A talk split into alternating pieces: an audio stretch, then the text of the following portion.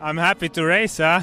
Back home, a lot of a lot of the parkour is going to be in my home roads. You are happy if you If I stay healthy and uh, I enjoy my home race. Swiss cyclist Gino Mada has died from the severe injuries he suffered in a high-speed crash whilst descending a mountain in the Tour de Suisse. Le monde du cyclisme sous le choc après l'annonce du décès ce vendredi de Gino Madère. Die Radsportwelt trauert um Gino Meder, der heute Morgen an den Folgen eines Sturzes auf der fünften Etappe der Tour de Suisse verstarb. Han blev genoplevet på stedet. Ambulance og helikopter var hurtigt fremme og fløjet til, øh, til hospitalet, hvor han altså har ligget på intensiv øh, indtil her kl. 11.30 øh, i, i formiddags, hvor han desværre er, er afgået ved, ved døden. Vi åbner denne episode af Velropa Podcast noget utraditionelt og ganske sørgeligt, for i torsdags på 5. etape af Schweiz rundt styrtede to af sportens unge profiler på en nedkørsel i høj fart. Magnus Sheffield og Gino Mader. Og for sidstnævnte, der fik det fatale følger. Mader afgik ved døden fredag morgen. Ved vi endnu sådan helt præcis, hvad der skete? Altså vi ved jo, at de kørte ud over, over en skrant på den her nedkørsel, som hvis man så etappen, der sad man også, og de kørte jo over 100 km i timen på den her øh, sidste nedkørsel ned mod mål. Og øh, til at starte med fik man ikke noget at vide, man så ikke nogen billeder af det. Øh, man fik ikke noget at vide om, at der var nogen, der var styrtet, og først kom det frem af, af Magnus Sheffield. Det var faktisk fordi Mathias Gjelmose sagde det i øh, interviewet, mm. øh, da, han, da han er kommet i mål. Og Gino Mader får man først at vide øh, noget senere. Øhm, og det man så ved med ham, det var, at han ryger ned i den her ravine, som det hedder, og ligger angiveligt øh, livløs i noget vand, og bliver så øh, hentet op, genoplevet øh, og fløjet til hospitalet i Chur, som, eller Chur, tror jeg det hedder. Og, øh, og der får man så først en melding om, at hans øh, tilstand er stabil. Er der et, jeg tror det er svejtisk medie, der, der melder ud, og så kl. 11.30 øh, dagen efter, lige inden etappen skal starte dagen efter, der, øh, der er meldingen så, at, øh, at nu er han simpelthen afgået ved døden. Øh, nu har vi lavet Velropa Podcast i lidt under 5,5 år. Det er det tredje gang, at øh, vi sidder og taler om et dødsfald i cykelsporten. Øh, Stefan, det er ikke, altså, det er ikke ufarligt at køre på cykel.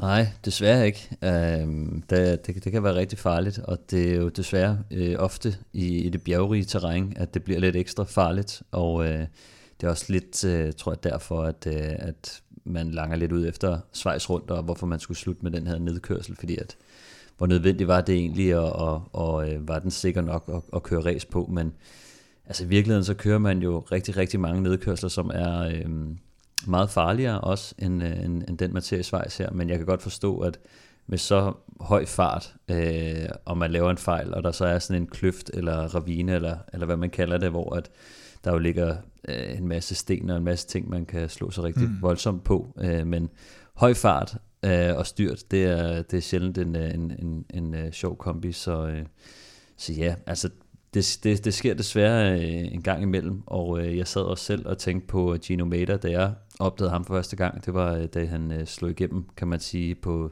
da de svejsiske landshold kørte sindssygt godt øh, ved øh, U23 VM i Innsbruck, hvor mm. Mark Hirschi vandt, og Gino Mader blev toer, og øh, Schweiz gjorde det rigtig godt, og ham, der blev nummer to, det var Bjørk Lambrecht, øh, som så også var den øh, anden, mm. som, øh, som, som desværre også afgik ved døden, for, øh, også i et styrt for, for et par år siden.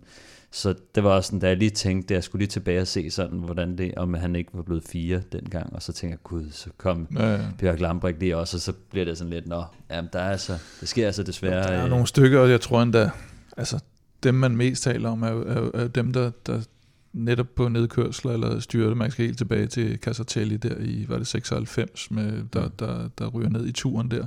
Og der kan man sige, der snakker man jo noget om, at man, havde man haft noget, noget hjelm der, så havde han måske øh, klaret det bedre, eller der lå sådan nogle sten ude i siden, havde de været bedre afspærret. Nu begynder man at tale om, hvad kan man gøre for, at sådan noget her øh, kan undgås, og selvfølgelig forbedrer man det hele tiden, men som du også siger, det, det, det sker så alligevel, så har der været dem, der, der lige pludselig fik en, øh, et hjerteanfald i, var det Paris-Roubaix, som vi ikke har talt så meget om, nogle mere ukendte rytter. Så, så det sker fra tid til anden, men det er klart, at diskussionen om det her øh, blusser op igen. Og lidt det paradoxale er jo, at det sker i Schweiz rundt, som jo ellers er kendt for god asfalt, god organisation. Man har også set mange af de steder, hvor der har været farlige sving. Der har stået politifolk, de har stået med flag og fløjter og hele muligheden. Så jeg tror næsten ikke, du kan få et mere sikkert øh, øh, vedløb end, end Schweiz rundt på kalenderen. Mm. Øh, at det så sker der, viser jo også noget om, hvor, hvor ofte det kan gå galt. Og hvor meget man tager det for givet, at det ikke går galt. Mm. Eller når man ser, altså det er jo det samme, når du ser sådan et felt, som nu den her Netflix-dokumentar, hvor du ser feltet sådan lidt indefra, og du ser, hvor tæt de, de ligger der. Og at det ikke går galt i 99 ud af 100 tilfælde, eller i 999 ud af 1000 tilfælde, er jo et mirakel nærmest. At der ikke sker mere. Og hvordan man skal få, øh, få dæmmet op for, at der, at der ikke skal ske de her ting undervejs, den, den, den tror jeg bliver svær.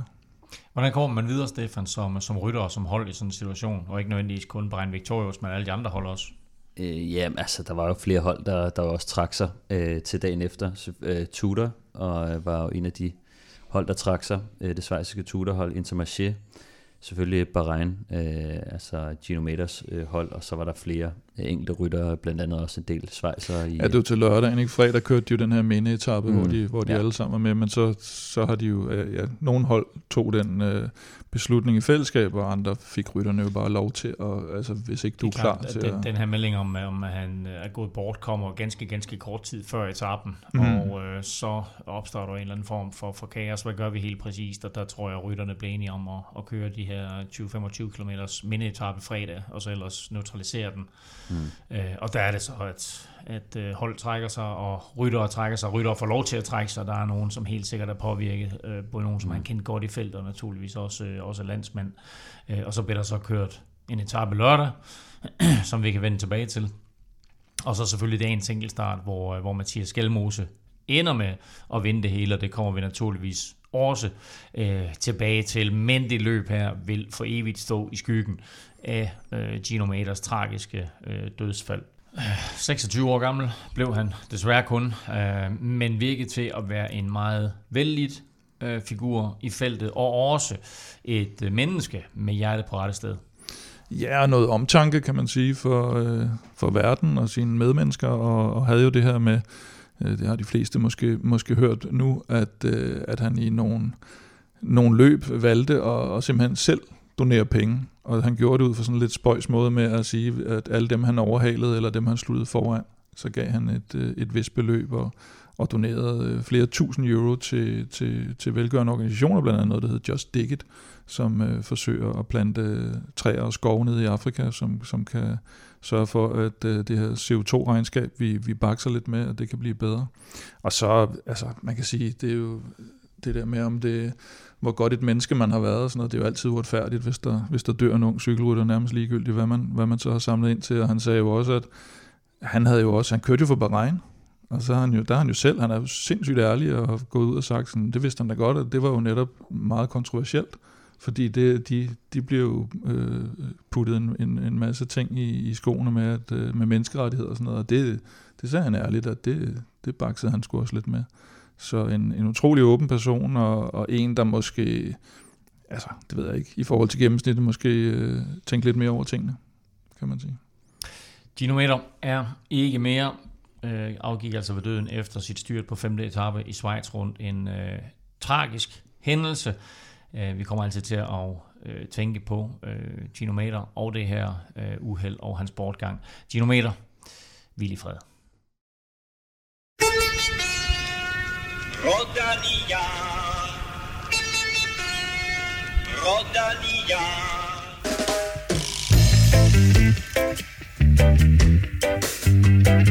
Thank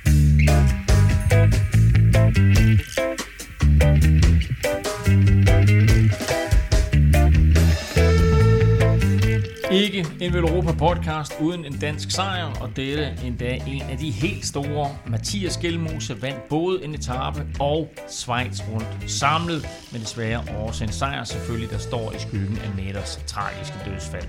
Ikke desto mindre. Velkommen til mine to faste eksperter ud i svejtisk urværk og ost. Kim Plesner og Stefan Johus. Kim, hvor stor er den her sejr? Ja, den er så stor, at øh, nu håber jeg ikke, at jeg tager forskud på noget, øh, på noget quiz, men øh, det er jo første gang, at der er en dansker, der vinder Schweiz rundt i hvert fald. Satans. Ja. Så den er jeg ked af at breake, og øh, jeg har ikke engang googlet ret meget. Øh, det er sindssygt stort, og det er hvad skal man sige, det er jo den her opbygning, Mathias Gjelmose har været på, at den ligger så utrolig godt i forlængelse af, at øh, han kører godt i, i lang tid nu, har mange top 10 placeringer, får de her Ardenner gennembrud, hvor han kører helt op med de store, kommer så til et Schweiz rundt, hvor øh, hverken Pogacar eller Jonas Vingegaard er med, dermed har han muligheden. Men det er altså nogle tunge drenge, han skal op imod. Det, det er Remco og Jusu, der står på, på podiet til sidst. Og så, øh, ja, så ser det så ser det fornuftigt ud frem mod en, en Tour de France, der kommer. Og, og netop det, Stefan, Tour de France øh, om 14 dage. Hvad kan vi tillade os at forvente nu af Mathias Galmose? Den er rigtig, rigtig spændende, synes jeg. Altså, øh, vi taler også med en mand, der sjældent er uden for top 10 i det hele taget, så øh, jeg forventer også, at han, altså, han vil jo gerne ind og køre klassement i Tour de France. Øh, og jeg tror også, han er med på, at at han lige skal i gang, og han lige skal lære det først. Han har jo kørt uh, Giroen, øh, uh, kørte han sidste år, og det var hans første Grand Tour sidste år. Og den kiksede jo ret meget, øh, og kiksede tidligt for ham, øh, og endte jo ikke som den store succes. Han fik, øh, han fik nogle pryl, og jeg tror, han endte som nummer 40 sammenlagt. Men, øh, men nu er han et år, øh, et år længere henne, og øh, har startet rigtig, rigtig flot ud i år. Kørt altså sindssygt stabilt hele året, og kan man sige, er jo hvis ikke han har toppet øh, nu her i, i Schweiz, så han er han i hvert fald i rigtig, rigtig god form og klar til at køre turen for alvor, så det bliver rigtig spændende at se. Men jeg tror, at det, som jeg forestiller mig, han, han går efter, uh, det, er, det er i hvert fald en, en top 10, uh, øh, men jeg tror også godt, at han kunne tænke sig at vinde en etape. Um, så jeg tror, det bliver, jeg tror, det bliver noget af den kombination. Men jeg tror lige, du jeg, vil sige, jeg tror også godt, han kunne tænke sig at vinde samlet. det tror jeg også. Altså, han det har jo sagt, det er, altså, lang, det er en langsigtet. Ja, han har jo sagt, at, at det er jo det, det, det, er det ja. helt store uh, mål. Ikke? Men jeg tror også, hvis man på, på den realistiske uh, vinkel, altså det han laver ned i Schweiz rundt, er jo, er jo stort. Uh, men i forhold til den, altså i forhold til hvor hurtigt han kører, og man skal også lige, ikke for at punktere uh, begejstringen, men Ayuso og Remco er ikke på deres topniveau lige nu. Mm. Øh, så, så, så det skal man også lige, altså at han kører, øh, Skelmose kører sindssygt stærkt, på, på, især på den etape, han vinder bjergeafslutningen der. Men Jonas Vingegaard og Pogacar, og altså nu ikke Roglic skal køre turen, men nogle af de der helt topnavne, mm de kører hurtigere. Altså, det skal vi lige huske. Så, Men det sagde han faktisk også efterfølgende i vinderinterviewet. Ja, ja, ja. ja. Og så det er, også bare sådan, det er også bare for at sige, jeg tror ikke, vi snakker om en podiekandidat til turen, men i hvert fald ikke i år, men jeg tror, vi taler om en, som rigtig godt kunne tænke sig, og som gerne vil ind og vise, at for ham tror jeg også, det handler om, at han har ikke været kompetitiv i en Grand Tour endnu, og det handler om at, at kunne komme øh, ordentligt igennem den, og øh, jeg tror, han tænker på de næste par år. Øh, så han er også, han er også en tålmodig herre, der vil bare gerne vil tage et, et, godt, et stort skridt hen mod øh, et, et Grand Tour podie. Jo, og måle, måle sig med de store, ja. se, hvor langt er jeg egentlig fra det. Altså det er jo vigtigt for ham i, i forhold så, så kan han så begynde at arbejde på det efterfølgende formentlig. Mm. Vi skal tale meget mere Schweiz rundt. Vi skal tale meget mere Mathias Gjelmos og hans øh, flotte præstationer. Så skal vi også omkring øh, Baby Giroen, hvor der også var en dansk sejr i dag, og så i øvrigt 31 ryttere, der tog sticky bottle til helt nye højder. Vi skal tale Slovenien og Belgien rundt, og se frem mod næste uges danske mesterskaber. Vi skal naturligvis også quizze og uddele en kop til en af alle jer dejlige mennesker, der støtter på tier.dk. Uden jer, ingen podcast. Tak til alle, der har været med i lang tid, og velkommen til Thomas, Janus, Morten, Harlev og Kim. Tak for den flotte støtte. Og ønsker du ikke at øh, støtte via tier.dk, så er der andre måder. For eksempel vores shop, hvor vi jo har introduceret månedens t-shirt i denne måned, taget direkte ud af øh, Gio Detalje. Den her I'm not doing shit. uh, du finder shoppen naturligvis på velropa.dk. Mit navn er Claus Elming, og du lytter til Velropa Podcast. Inden vi skal tale Schweiz rundt, så lad os lige kort vende blikket mod Baby Giroen, hvor det ikke er resultaterne, vi skal tale om i første omgang, men derimod 31 ryttere, der blev smidt ud for at holde i biler og motorcykler op af legendariske Stelvio. Altså, jeg var i chok. Kim, du tweetede en video, mm. øh, og Stefan, du var ikke overrasket. Øh, nej, altså man kan sige, jeg var lidt overrasket over, øh, over hvor åbenlyst de gjorde det, og øh, hvor mange der egentlig gjorde det, og øh, det, det, altså, jeg, jeg vil sige, jeg var overrasket på den måde, at det var så omfattende, som det var, ikke? Så normalt det der med at holde lidt i bilerne og få lidt hjælp, og kan man sige, i går så snyde lidt, øh, hvor, at, hvor når ingen kigger, det, det er sådan noget, man tager lidt med i cykelsporten. Altså det, det sker, men det sker jo også ofte de steder, hvor det ikke rigtig har nogen betydning. Øh, og øh, det må man sige, det havde det heller ikke her. Jeg synes bare, det var det så så latterligt ud, at der var så mange, der altså der, der, der hang i bilerne, og det var ligesom om, og at politimotorcykler. De, de var blevet enige om, ja, de hang i, i motorcyklerne, i bilerne, og det var ligesom om, det var alle ligesom blevet enige om, det var okay, det var ikke, og så tænker jeg sådan, nogle gange så er det jo sådan lidt, hvis, hvis man nu øh, er, sidder og har det rigtig hårdt, eller du ved, man er syg, eller man, man, hvis man skal kæmpe sig igennem en etape, og man har ikke rigtig noget valg, altså man skal øh, igennem, så, så kan man måske tage chancen og sige, mm. jeg, jeg hiver lidt i bilen her, jeg snyder, en lille, jeg snyder en lille smule, for lige at hjælpe mig igennem her, mm. og så håber jeg, at, at vi klarer den. Altså når man er derude, hvor man tænker, det er ud af cykelløbet, eller lige at, at, at snyde ja. en lille smule her, ikke? Øh, der kan man måske gøre det, men i det her tilfælde, hvor det ikke var sådan rigtig tidsgrænsen, øh, det var bare ligesom for at for, få en, en, kan man sige, spare det så næsten, noget, helt, det så næsten lidt dovent ud, ikke? eller hvad skal man jo, sige, lidt, og, lidt jamen, for det, dumt. Det, så, så til grin ud. De hænger ja. på hinanden også, altså ja. i lommerne på hinanden og sådan noget, og ja. hænger op af bilerne og sådan noget, og det er sådan, det synes jeg skulle er for, for lamt. Altså, det synes jeg, det synes jeg godt jeg synes, nok. Det mest komiske, det var den der altså, politimotorcykel, hvor der hænger en rytter ja, ja, det, ja, ja, på den, ikke? Altså. Ja, ja. Det, men det var ligesom om, de var alle sammen blevet enige om, at Nå, det her det er fair nok. Ja. Altså, og det, det tror jeg bare, de havde glemt lidt, at, ja. at, at det gør man altså at der var nogen, der altså, havde, det er, det er altså der nogen, der havde en mobiltelefon. Og præcis netop det. Stod, at, stod at, at, det har, det, det, der er altid en mobiltelefon. Det er der altid. Altså, og selv, øh, selv øh, en time efter, øh, ja. de, de, øh, kan man sige, de, kan man sige, dem der kørte i front af, af baby Titoen, men ja. jeg sad også og tænkte, det er, det er, så, det er, det er next det, level. Det, altså. det er det mest spøjse, jeg har set siden dengang ham der Sepulveda, han satte sig ind i en bil under en, en turetap, og lige tog et lift og sådan noget, og, kom, og blev diskvalificeret. Det var også, jeg kan ikke lige huske det sådan lige, ja, det var, det, det, var, det var virkelig mærkeligt. Nu tænker vi kreativt, ikke? Ja, ja. Ligesom uh, Easy On, der... Uh... Til gengæld, så slog UCI vanvittigt hårdt ned på det. Altså, de gav dem en straf, de her rytter, så de i hvert fald aldrig kommer til at gøre det igen. Ja, hvad? ja, nej, de, de blev smidt ud, de her, var det 25 rytter, ikke? Som, som får en straf på hele 100 svejserfrank. Øh, det var det endte faktisk med 31 til sidst. Øh, det var, Nå, 31, men, men de startede ja, med at sige 24, ja, og så endte det med 31, der havde fået en disqualification, der, da, de får da, en bøde de skulle starte. 100 100 Schweiz, 550 kroner, er det ikke der omkring? Ja, 750 eller sådan noget ja. øh, kroner, ikke? Øh, hver. Og så, øh, og så får de også frataget 25 øh, UCI-point på, altså, på nu skal man sige, at en U23-rytter tjener ikke nødvendigvis øh, millioner. Så, Ej, så 750 øh, kroner er alligevel, ja, det er rigtigt. Det, alligevel et par måltider, ikke? Det, som det de er ikke nok. selv betaler så meget. De får nok ikke så meget i, i løn der, men, øh. Men det kan være, altså ofte så de der bøder der, de bliver trukket fra. Øh, man må håbe, at nogle af deres holdkammerater har kørt nogle præmiepenge ind, fordi det er ofte det, man bruger til at betale de der bøder med, jo, ikke? Ja, ja. Så det kan også være, at øh, for nogle af dem, der har fået smidt et par stykker ud, at, at de andre holdkammerater synes, det er så lidt... Så der var øh, et, et par af de italienske mandskaber, de havde en rytter tilbage begge to, og, og resten var blevet, var blevet diskvalificeret, så de var hængt der. Ja, og jeg havde det, der var også, øh, var det i hvert fald, øh, jeg så i hvert fald, der var fire af bilerne, der var blevet, øh, ja. og chaufførerne, der var blevet øh, også sendt hjem, oh, okay. og, og bilerne var så også så holdene fik ikke mulighed for at erstatte den bil, så i stedet for at have øh, to biler, så har de kun én mm. til at servicere. Så, ja, okay. ja, så øh, det, var ikke, det var ikke en køn affære i hvert fald, og, og det, øh, jeg håber, de, de tager vel lære af det, fordi den her, det var sgu, det var sgu langt over stregen. Altså, det var ja. sgu... Øh, Men altså, du sidder alligevel med et lidt uh, skilmsk smil, når du siger det. Og der var jo en, en lidt interessant, skorstræk sjov detalje, nemlig at TV2's øh, nye ekspert, øh, Christian Moberg, a.k.a. Hmm. Den Røde Baron, han jo udtalte sig,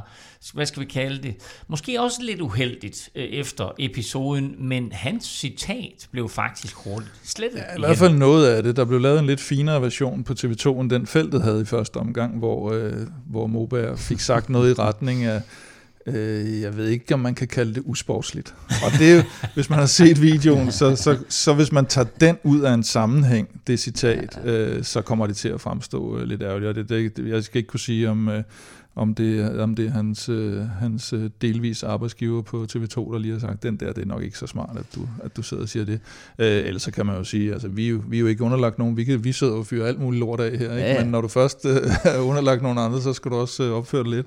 Og Moberg er jo en røver, ikke? det ved vi jo fra dengang, vi havde ham med i podcasten, jo, jo. hvor han var ja, helt på linje med ham der, der fuskede sig til til sejren, jeg tror. Det og var, men, øh, øh, jeg tror, at det er det, der gør Moberg så, så fed også, ikke? fordi han Ja, er en af de største røvere. Ja. Øh, og, øh, men han er og så sportsdirektør for Kolekvik nu, skal Ja, vi måske men sige, altså- som fik to rytter smidt ud. Ja. Ja, og jeg tror, øh, jeg skrev også til Moberg, han havde ikke noget med det at gøre. Altså, nej, han, nej. han var et helt andet sted, og jeg, jeg er ikke sikker på, at han havde set episoden Mm. øh, på det tidspunkt, han, han udtalte sig på. Men, men altså, det er jo, altså, man kan gøre det med ynde og, øh, og i det Mm. skjulte, og øh, det tror jeg sådan et som Moberg, han har, han har gjort sådan noget øh, rigtig Jamen, det meget. Der, der er også. rigtig Det mange øh, rytter, der har, ja, ja. der har gjort det i deres karriere, og så er det lidt svært nogle gange at finde ud af, hvornår er det, øh, hvornår er det over grænsen. Og det her, Mhm. synes jeg, det bliver klart over grænsen, når du bruger det, altså, som en, som, altså når det er så åbenlyst, så det her, og når det er så meget, men der er nogle gange, hvor at sådan, en klassiker for eksempel i nogle cykelløb, det er, at øh, hvis du kører op og ned af, kører på en rute, der er en bakke på, Mm. øh, at du lige skal ned og have en dunk, hver gang du kører op ad bakken, Ja. fordi så øh, kan du lige hænge lidt i bilen. Mm. Altså sådan, det er sådan, at Ja. hvis du gør det ofte, så det er fint nok at gøre det, og det kan være tilfældigvis, kan du jo gøre det et par gange, ikke? men der er også nogle gange, hvor der er nogen, så bliver de ved med at gøre det. Altså hvor man også til sidst er sådan, ah, nu må du også selv træde lidt på den her bakke her, ligesom os andre. Ikke? Altså Men- sådan, det er sådan nogle klassikere, hvor man, man godt kan blive lidt irriteret over, at nogle rytter, de bliver ved med at, at gøre sådan noget. Men der er også nogle gange, hvor hvis man er, hvis man er kørt helt agter ud af et cykelløb, og så man lige hænger lidt i en, i, i en bil, ikke? eller ryger ind på smækken i nogle cykelløb, må du heller ikke Mm. mm. få opkørsel på den måde. Så, Mm. Eller i, i alle cykelløb, jo, så det, det sker bare hele tiden alligevel. Jo, jo, og det er jo også klart, at hvis man er sådan, hvad skal man sige, god så inden for cykelsporten, og, og godt ved, de der ting øh, sker, og så, så kan man lettere sidde og tale om det, men det er klart, hvis, ja. Man, hvis, man, hvis man lige pludselig taler til et publikum, som for eksempel TV2, som ja. Måske er mest med under Tour de France, og er, med, og vant til at se andre sportsgrene, hvor, hvor, hvor tingene måske fungerer sådan lidt mere, så, så kan det blive, så kan der godt komme noget kaffegalt ja. Ja. i halsen, tænker jeg, hvis man, Men- hvis man lige får sådan en serveret med, at, øh, at Ja, hvor, det- hvorfor det ikke skulle være Der, usportsligt. altså, det er jo også sådan lidt, der, er jo ikke, sker jo ikke rigtig noget ved cykelløbet. Alle de her rytter, de er sat af Ja, ja, ja. helvedes til alligevel, så det er jo lige meget. Men det er mere det der med, cykelløbet er ikke slut. Altså hvis mm. det var sidste etape, de var langt øh, kørt agt ud alligevel, det handlede ikke om noget som helst, og de var pisse trætte, så kunne jeg også tænke sådan, nå herregud, det er lige meget. Mm. Men nu, nu er der tilfældigvis mere cykelløb at hente, og Ja, de ja. så sidder og sparer en masse kræfter. Altså de bliver fragtet Mm. halvvejs op af Stelvio.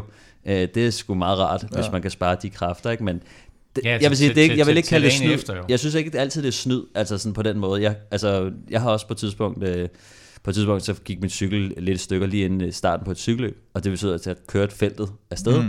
Og jeg kommer fem minutter efter, øh, og så øh, hopper jeg ind på smækken af en, øh, hvad hedder det, det var så ikke engang min egen bil, det var en, jeg kendte, der kørte den her bil, som lige venter på mig. Og så, er det sådan, og så får jeg en opkørsel, Mm. så jeg lige henter fem minutter på feltet fra starten af cykelløbet, og det var jo lidt hårdt for mig at lave sådan en Men opkørsel. holdt, Selv bag men en holdt bil, du ikke? fast i noget, eller lå du bare Nej, jeg lå bare bagved faktisk. Ja. Men altså, det må man jo heller ikke. Altså, og det, Ah, der kan det- man det, godt sige, der snyder jeg jo lidt der, men jeg føler ikke rigtigt, at jeg har fået en stor fordel ud af det. Så det er jo sådan lidt sådan, hvor man tænker, Men de det opkørsler synes jeg er bliver der nok, jo, altså næsten selv om der er kamera på, medmindre det er sådan Nibali, men han hang jo også Ja, ja, ja. i, i ruden der, ikke? Men de der opkørsler, der sker, enten med næsten egen sportsdirektørbil, og, og specielt ikke, hvis det er en anden sportsdirektørbil, Mm.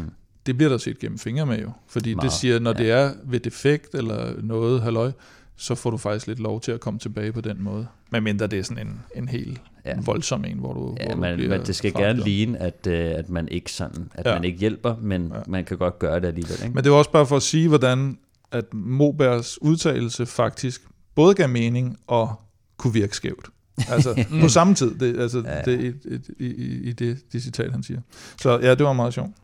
Ja, det var øh, meget noget andet, der var sjovt, eller i hvert fald dejligt, set med danske øjne, det var, at det jo længe øh, ikke lignede nogen øh, stor dansk succes i, i Baby Giroen, men så slog Anders Foldager til her for ganske kort tid siden. Jan vinder simpelthen sidste etape efter, at jeg mener faktisk slet ikke, der havde været nogen danske top 10 placeringer i hele øh, Baby Giroen, hvilket, Ja, i år. næs- ja, i år, hvilket næsten var usædvanligt. Øhm, og så øh, Forlager der, som vi har talt om ham nogle gange, og han har været øh, stagiaire hos øh, J.K. Alula og skal køre for dem i, i 24-25. Han vinder, han vinder sidste etape her.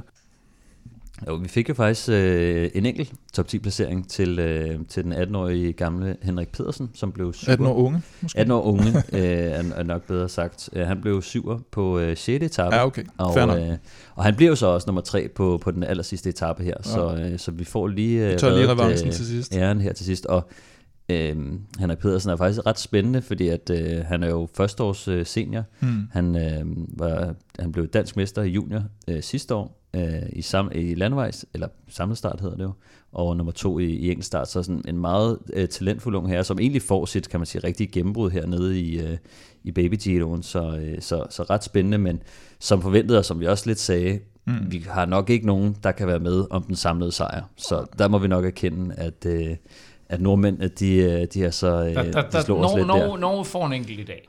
De får lov at få Ja. ungdomsrækkerne. Ja, ja. Altså, jeg synes, jeg, tager- synes, jeg synes, at vi ejer cykelverdenen, Ja. men, Norge, de ejer Baby Giroen. Er det jo, Johannes Stavne Mitterrand? Var det, var det, Det det, de skrev på den officielle Twitter. Johannes Stavne Mittet, han blev, Ja. var det i en fransk artikel, du sendte? Hvor Nej, det er Giroens øh, officielle Twitter simpelthen, der får to gange skrevet ham som øh, jo, Johannes Stavne Mitterrand. Mitterrand Jeg, jeg, jeg, som præsidenten. jeg, jeg gætter på, at det er noget stavekontrol, men øh, det var meget voldsomt, Ja, de fik den skrevet det. to gange. Ej, han var... Øh, han vinder jo den her Stelvio-etappe, Mm. mm. den famøse og omtalte Uden Stelvio-etappe. I Uden så vidt øh, vides, og har haft øh, fat i alt for mange biler. Og, øh, og, og, og derfra var der ikke rigtig nogen, øh, nogen tvivl om, at han egentlig ville vinde det der løb. Det var også ham, vi, vi selv havde udnævnt, eller og alle andre sikkert havde udnævnt til forhånds favoritkører for det her Jumbo-hold, og, og bliver betragtet som et af deres største talenter fremover, og øh, bliver også toer på kongeetappen, hvor han egentlig bare skulle konsolidere, konsolidere sin sejr, øh, og holder den selvfølgelig i dag. Så ja, ham, øh, ham kommer vi til at høre en del mere om. Ikke mere snak om baby bottle eller snyderi, for nu skal vi.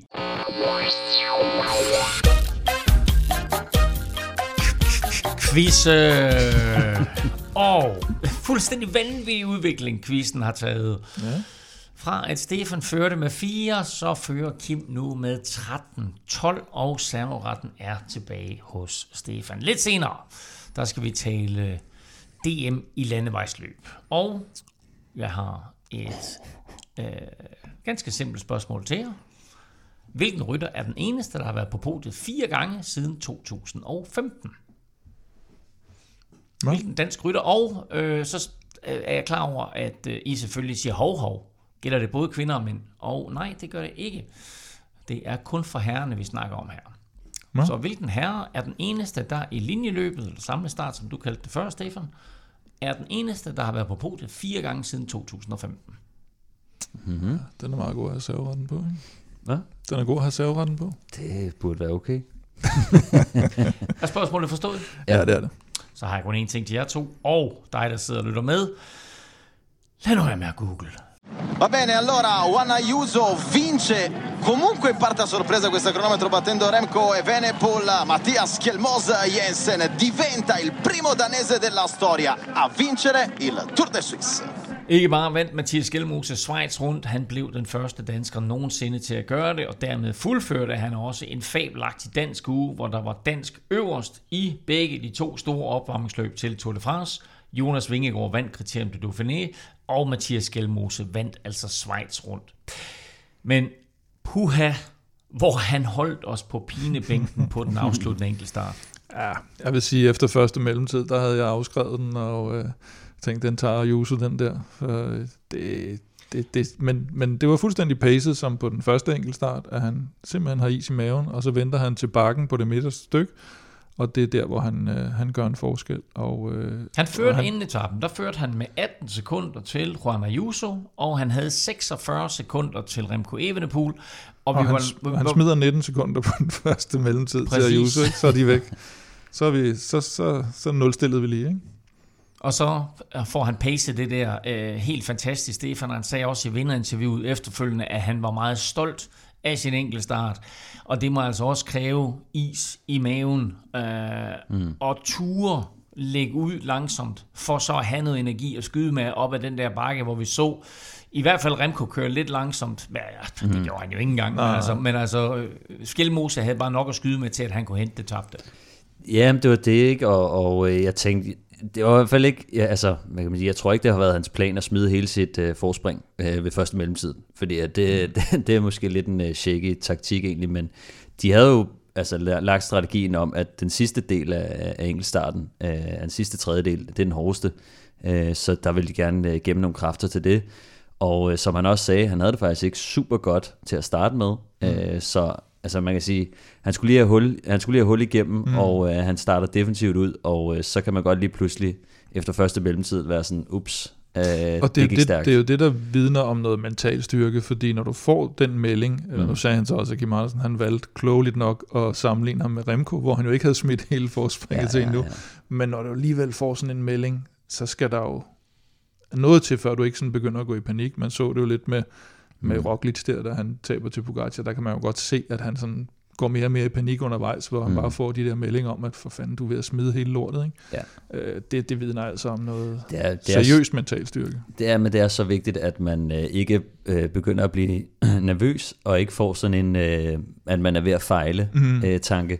Man skal gerne holdes i den der tro på, at man er stærk, og man holder sig til planen, og du ved, man skal tro på det. Altså, det, det, det er noget af det vigtigste i forhold til, at man kan blive ved med at, at være i zonen, og at kunne være der, hvor det gør ondt. Fordi hvis man, hvis man lige pludselig bliver nervøs, så kommer man også til at overkompensere lidt på nogle små bakker eller et mm. eller andet, så kommer man til at køre lidt over niveau, fordi man tænker, nu, nu henter jeg skulle lige, altså nu gør jeg det lige her, altså nu gør jeg forskellen her, og så er jeg mm. tilbage i gamet igen, og så, øh, så kan man nogle gange komme til at køre lidt, lidt, lidt over øh, niveau, og det er jo meget vigtigt, at man holder sig til en vis plan, hvor man finder ud af, alt skal lægges øh, hvad hedder det, i slutningen af, øh, altså når du kommer ind i mål, så har du givet alt, men hvor du så lige, kan man sige, sparer lidt og giver lidt ekstra, øh, det kan godt gøre en, en stor forskel, og heldigvis, så, øh, så, så fungerede det egentlig for, for Skelmo, som var godt nok nervøs, da han ja. øh, så meget tid i starten, fordi altså, det vidner lidt om, at jeg tror også meget, at det har noget at gøre med, at, øh, at han ikke har haft øh, hul igennem fra start af. Ja. Øhm, men, øh, men heldigvis så, så, så fik han det undervejs. Han fik doseret sine kræfter helt perfekt, og da vi så første mellemtid op, så åh nej, og så begyndte vi jo næsten at tænke, nå okay, hvad bliver han? Bliver altså to eller tre og samlet? Mm. Og så da vi ser anden mellemtid, hvor han så lige pludselig har minimeret ja. øh, det tabte, så, øh, så tænkte vi, hold da op, kan han vinde den her? Og så mm. ender han jo faktisk med at kunne køre den øh, så på ingen måde gelente, men trods alt, han tager ingen chancer i det sidste sving. Der ved han, hey, mm. jeg har øh, 12-14 sekunder at give af her, øh, løs, og, øh, og ender med at, at kunne køre den hjem. Øh, og jublen, da han krydser stregen, siger alt. Ja. Et, Ja, der var noget... Kæmpe, kæmpe, kæmpe sejr. Kæmpe, kæmpe gennembrud for en fyr, der efterhånden har haft en del gennembrud, men det her er trods alt mm. den største. Og så selvfølgelig en vanvittig flot afslutning, hvor han får det timet helt perfekt. Jo, og en forløsning jo oven på alt det, han har været igennem. Man skal jo huske på, at, at for bare et par dage siden, der så det ud som om, at hele det her gennembrud, han var på vej til, det ville blive sådan helt overskygget af det her dødsfald, kan man sige. Ikke? at det vil måske endda stoppe hele løbet. Mm. Og, øh, og, og det er klart, at der er ting, der er vigtigere end cykelløb, øh, men man kan bare ikke tage fra Skelmose, hvad det var, han var i gang med. Han kører jo de tre etapper før det her også. Øh, utrolig flot. Og faktisk synes jeg, at noget af det, det mest bemærkelsesværdige, det er, jeg synes ikke, han er specielt meget bedre end hverken Felix Gall, Remco eller Ayuso i det her cykelløb. Men han kører så sindssygt mm. klogt fra start til slut. Mm. Fra den første enkeltstart, for den måde, han vinder etappen på, hvor han stille og roligt henter Felix Gall, den måde, han kommer op og øh, får hentet igen noget tabt igen, hvor han bliver sat. Øh, og, så, og så siger han jo også her øh, i, i, i interviewet det der med, hvor meget det betyder at have Kim Andersen i øresneglen. Mm. Og, øh, og jeg skrev faktisk til Kim Andersen, efter han vandt etappen, så siger jeg, det, det var da utrolig flot kørt og sådan noget, men jeg, jeg tænker også, du, du var ret meget i hans øresnegl, og så siger han, han gør det faktisk, altså han laver faktisk ret meget af det der selv. Men ja, ja jeg var i øresneglen. Ja. Og det han så siger i Sejers interview, det er, at, at, at Kim Andersen har den der evne til på en eller anden måde at motivere dig, samtidig med at han ikke presser dig. Mm. Og det er den balance, der gør Kim Andersen så unik. Mm. Det er det der, fordi den er sindssygt svær at finde, for de hænger jo normalt sammen. Altså hvis du, skal, hvis du virkelig ja. skal opbilde en rytter, så får du hurtigt lagt et enormt pres. Remco mm. siger jo, han kan ikke køre Tour de France nu, fordi hjemme i Belgien, der vil de forvente, at han skal køre klassement. Han vil egentlig gerne køre Tour de France, køre efter nogle etapper. og det kunne han jo godt gøre med den form, han har her. Ja. Men, men, men, men det siger faktisk også lidt om, omkring Skilmoses mentalitet, fordi han fortæller os, at Kim Andersen inden Schweiz rundt siger mm. til resten af holdet, jeg tror på, at Skelmose kan vinde. Jeg tror på, mm. at han kan køre rigtig stærkt. Der er fuld opbakning. Ja. Altså, hvis det ikke er et pres at lægge på skældmose, så ved jeg ikke, hvad der er et pres, men det betragter han det ikke selv som. Han siger bare, hey, mm. her er en mand, der, der stoler på mig, her er en mand, der støtter mig, det bruger jeg som positiv energi. Men det er jo fordi, han har den kæmpe respekt for Kim Andersen også, jo, fordi han ved, at når han siger det, så må det jo faktisk være rigtigt. Altså, så er det ikke kun mig selv, der tror på det. Han har måske været på noget, han har været på højt træningslejr, og han tænker, det går sgu meget godt, ja, der, der er meget godt hul igennem. Men hvis ham her, han så også siger, som har den her kæmpe erfaring i cykelsporten, han så siger til alle mulige andre, øh, det der, det, det kan han faktisk godt. Det behøver vi ikke være bange for. Jeg tror også, man skal tænke på, at det kommer nok ikke som et chok for dem. Altså, øh, det er jo ikke sådan, at det, man lige vågner op, og så er det sådan der, så hvor Kim han, han uh, drejer skiven, og så peger han på, uh, drejer flasken, og så peger han på skælmos, og så, øj, det er dig, der kører i dag. Kører du ikke klasse mange i år? Nej, altså, jeg tror, altså, sådan, det er jo fedt, når, når Kim med den erfaring, han har, mm. men de har arbejdet uh, meget sammen, ikke? Og, og du ved, det, jeg tror mere, det er sådan en forløsning, når han siger, okay, nu, altså Kim han peger på mig i et, et større løb nu, ikke? Ja. Så det er jo motiver, altså det er motiverende, når, når Kim Andersen han siger til ham, vi tror på dig 100%, fordi nu har du bevist, bum, mm. bum, bum, at uh, det kan du sagtens, og uh, nu tager vi den bare lige et lille skridt længere op. Um, så, så det tror jeg helt sikkert, og jeg synes, det er så vildt med, med Skelmose, fordi at han er så klog en cykelrytter, øh, og det er nok fordi han kommer fra Amager, men øh, han, øh, kender vi andre der kommer fra Men han er virkelig sådan en øh, han er virkelig sådan ja. en øh, han elsker cykel, altså han, han elsker gamet og cykelløbet. Altså, og vi ved også, når vi har haft ham inde i podcasten, at han ved jo rigtig meget mm. om cykelløb, mm. og kan huske rigtig mange små detaljer, og hvem der gjorde det ene og det andet og sådan noget. Han er sådan virkelig en freak, når det kommer til, til cykelløb, og har jo altid været det, så, så han er, altså, han er sådan en, altså, det er det, jeg elsker ved, ved den måde, han kører på. Det er så tålmodigt, men så, øh, der, specielt på den femte etape der, nu ved jeg godt, det, det er den her på Albula-passet her, men ja. der sidder han jo længe bare bag ja. Remco, og venter og venter, og så hen over toppen, så hopper han lige op. Ja. Og han ender jo med at køre væk fra Remco på den her... Og bliver to på etappen. Bliver to på etappen. Ja. Altså, øh, og det, det er sådan noget, hvor jeg tænker, der skal meget til at have is i maven, når, øh, når man sidder der, øh, og, og man, siger, man har føretrøjen, og mm. du har det hele i din hulehånd. Ayuso, han, han angriber, og der er nogen, der kører væk, og så bliver han ved Remco, og ja. bliver der og bliver der. Og, så, øh, og det er jo fordi, han ved, at han har måske lidt mere i tanken, men han skal lige se, om han ikke kan sådan der squeeze det sidste ud jo, af... Jo, og han har jo ikke ubegrænset i tanken. Det er jo også det, han ved. Ja. Og derfor, at, at det bliver klogt, den måde, han kører på. Og vi har jo set det fra VM, hvor vi de fleste jo nok ja, ja. sad og tænkte lidt, hvorfor fanden kører du? Altså, hvorfor, nu, har du, nu har du for meget is i maven. Ja. Og jeg kan huske, at jeg tænkte dengang, at han, øh, og, og måske endda også sagde det til ham, eller, eller sagde det til jer i hvert fald, at netop altså grunden til, at han kører på den der måde, eller det, at han kan køre på den der måde i et VM, sådan der, mm. det er jo det, der gør, at han bliver en stor cykelrytter. Fordi ja. han netop ikke, altså det giver så ikke bonus der, ja. men så kommer det til at give bonus senere, fordi du er nødt til at lade være med at gå med på de der juleleje. Du er mm. nødt til at, medmindre du har sådan noget Van der Poel, øh, Van Aert eller ja. Remco kræfter, hvor de bare kører fra, fra spids, ja, så er du nødt til at bruge det antal kræfter, du har, fuldstændig rigtigt doseret. Ja, ja. Og det er det, han gør her i Schweiz rundt. Altså hele ugen igennem, mm. der bruger han bare optimalt af det, han har. Får det optimalt ud af, af, af det, Ja, og det er, jo, det er jo netop noget, som gør, som gør rigtig godt i de her øh, ja.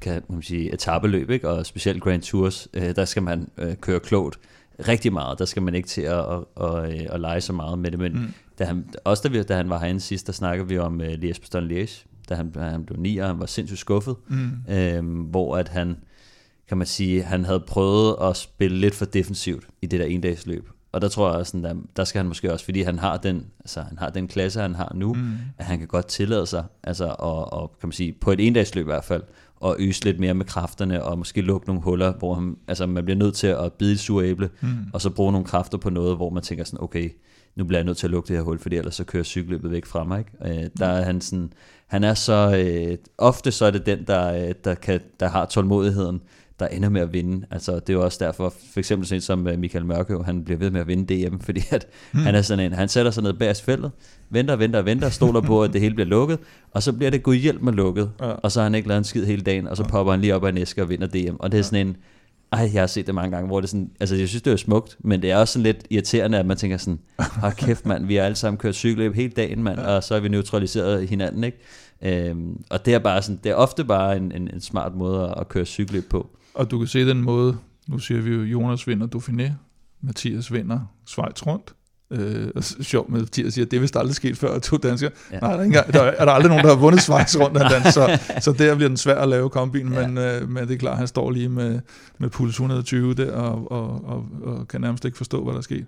Men det er jo to enormt forskellige måder, de vinder på. Jonas han smadrer bare dem alle ja. sammen og kører for front i den ene, og Mathias han vinder den klogt i, mm. i Schweiz rundt, fordi det er der, han er i sin karriere. Det, det er den måde, han kunne vinde det på. Og synes jeg, vi skal også lige nævne, at han slår sin gamle ærkerival, Remco. Ja, ja. Altså som det vi jo, dengang vi snakkede med Remco, dengang vi sådan rigtig fik fokus på Skelmose og, mm. og Remco, der var det jo fordi, at de duellerede i juniorrækkerne, og vi synes, det var spændende at tage de den op i forhold til, skal vi prøve at følge de her to, mm. øh, kan man sige, rivaler op mod VM?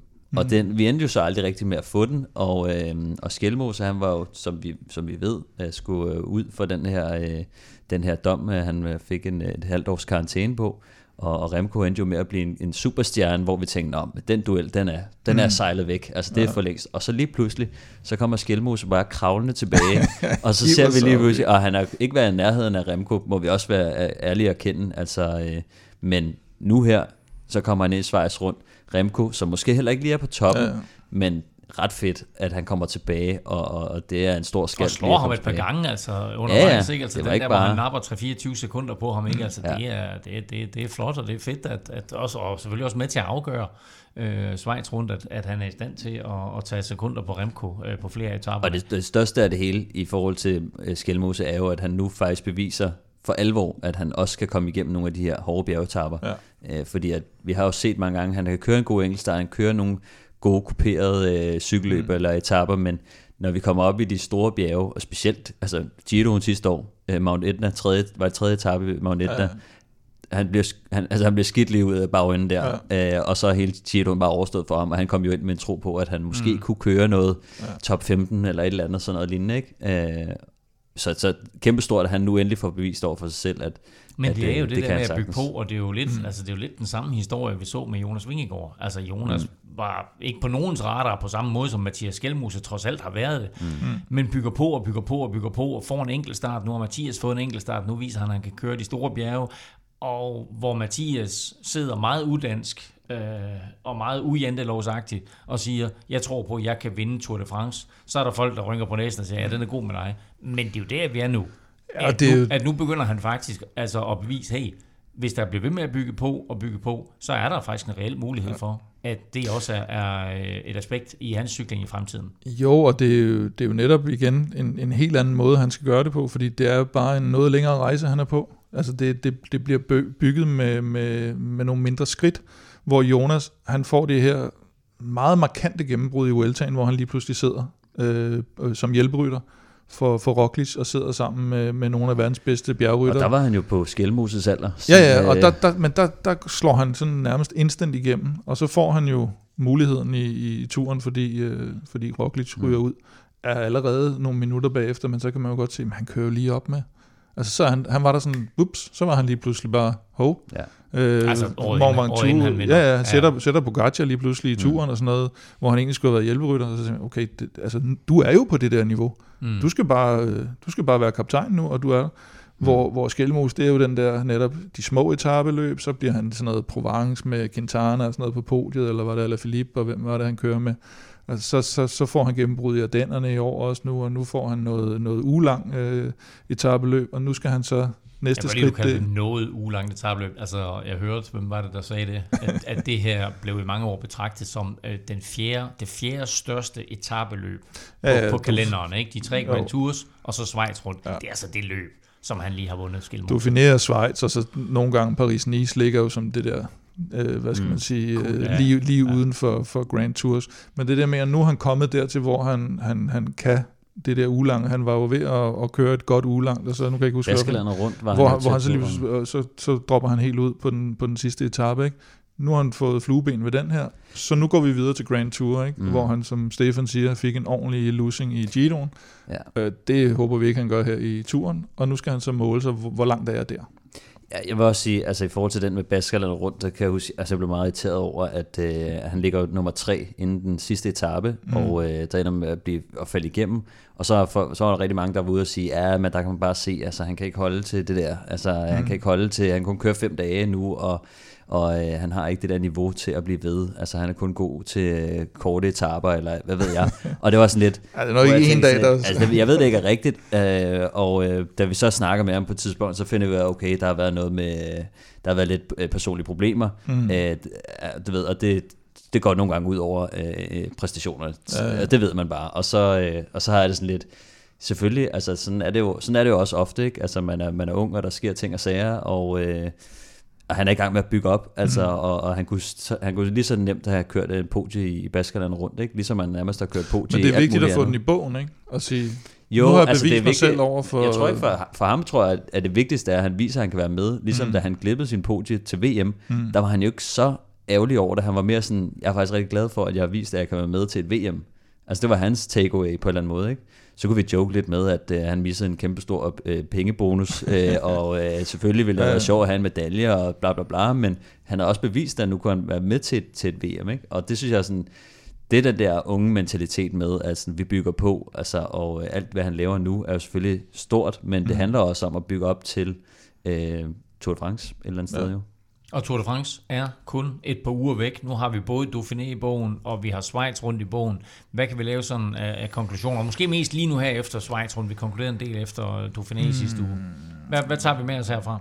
Ja, vi kan sige, skal vi starte med, vi kan starte med Kelterman for eksempel, som jo kommer med, som, eller kommer med i turen nu, som afløser for Krausweig. Han kørte jo faktisk et rigtig fornuftigt Schweiz rundt. Ikke sådan helt op i toppen, øh, men øh, ikke kørt med om sejren, men, men øh, absolut øh, en kandidat, og, øh, og det, det bliver fint for Jonas at få ham med i, i turen i stedet. Jeg tror ikke, det bliver... Han er fire Jamen, det bliver, ikke, det bliver ikke nogen, nødvendigvis nogen svækkelse at, at få ham med. Nej.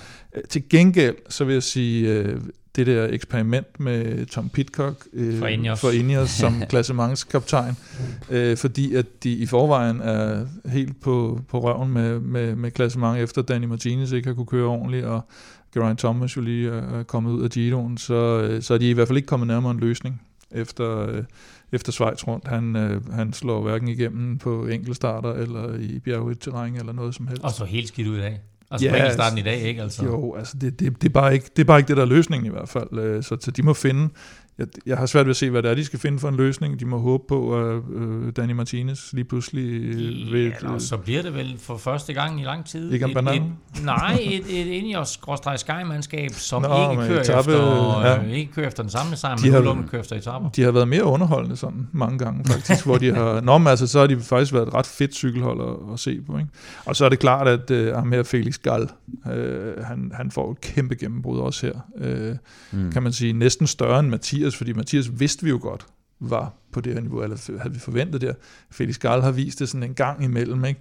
og han kører altså rigtig, rigtig godt på nær lige øh, på enkeltstarten i dag. altså, der får han altså noget af en losing, og, og jeg tror, Mathias overhaler ham jo med, med to minutter der, og jeg tror, da han overhaler ham, så tænker jeg bare, okay, så kan det sgu være lige meget. Han starter, han starter, han starter to minutter foran ja. Mathias, og, og, og Mathias henter ham, og sagde jo faktisk også efter Mathias, at det var faktisk rart lige at have sådan en lille har ude foran ja. der, som han... Og får han lige øh, lidt, øh, lidt der, ikke? Og så, kører for Asian Døs er, øh, ja. at det er en fyr, der kører sig ind i turvarmen. Ja, de har jo Ben O'Connor, som kørt godt i, i Dauphiné, ikke? Så, så de kan godt få en, en nogenlunde fornuftig tandem der i noget, noget klassement. Øh, ben O'Connor blev jo også fire i turen for et par år siden. Ikke? Felix Skal, han ender jo nummer 8 Ja, han ender 8. Han smider, hvad er det, uh, tre, tre minutter eller sådan noget på, på 24 km eller sådan noget. Jeg ved ikke, der skal så langt ned. Han bliver nummer 91 på etappen. ja, det, han havde godt sagt, at han ikke var så god til ja. start, men, øh, uh, men det der, altså, jeg tror bare, at, øh, at der blev slukket for kontakten der, der der Skelmos overhælder. Måske har han også været mere påvirket end, end nogle andre Gino måske, det, det, det ved man sgu aldrig sådan noget, men, men der blev i hvert fald slukket der så synes jeg, det er lidt spændende med Ayuso, jo, øh, som har været pladeskader. Øh, George Bennett udgår efter styrt. Jay Vine har været lidt i tårne. Mark Hirschi udgået på grund af det med Ginometer. Mm. Øh, er vi ude i, at de kunne finde på at tage Ayuso med til Tour de France, som ellers ikke har været planen, øh, som, som støtte til Pogacar. Det kunne godt være halvspændende. Eller måske som en plan B, hvis Pogacar øh, bøvler for meget med håndledet. Han er i hvert fald ved at køre sig i rigtig, rigtig god form. Øhm, Skelmose har vi været lidt inde på. Jeg synes også, det er lidt interessant det her med, at Chicone jo ikke kom med i Giroen, hvor han skulle have kørt ja, den der typiske Chicone-klassement, øh, indtil han ikke kører klassement længere.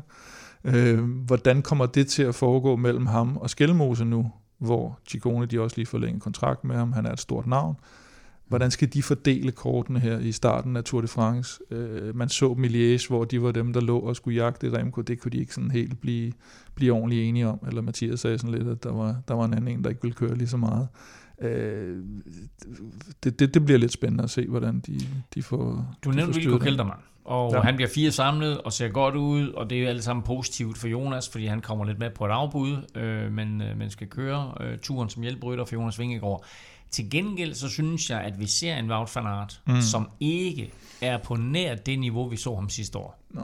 Og det er fordi, vi har høje forventninger til ham, fordi han kører jo egentlig, han kører vel top 10 i dag på enkeltstarten, går jeg ud fra, men, men han vil, jo være, han Ja. vil jo være blandt, øh, måske endda favorit til at vinde den normalt, og han har lige været, han har lige været niveauet efter, og øh, man må håbe, at det, at det får at time den. Øh, han har jo sagt, at han ikke kører efter den grønne trøje, det er jo nok ikke derfor, han ikke er, han ikke har ramt topform endnu, men, øh, men hvis han kører sig i form lige i løbet af, af de første par etaper i turen, så ved vi også, hvor, hvor farlig han kan blive, både som, øh, som etappejæger, og, og vi så sidste år, hvor, hvor meget han kan betyde for, for Jonas, hvis de får indstillet det samarbejde, som man jo så udvikle sig i løbet af sidste års tur, så jeg tænker, at de er endnu bedre venner øh, i år, end de var, end de var sidste år.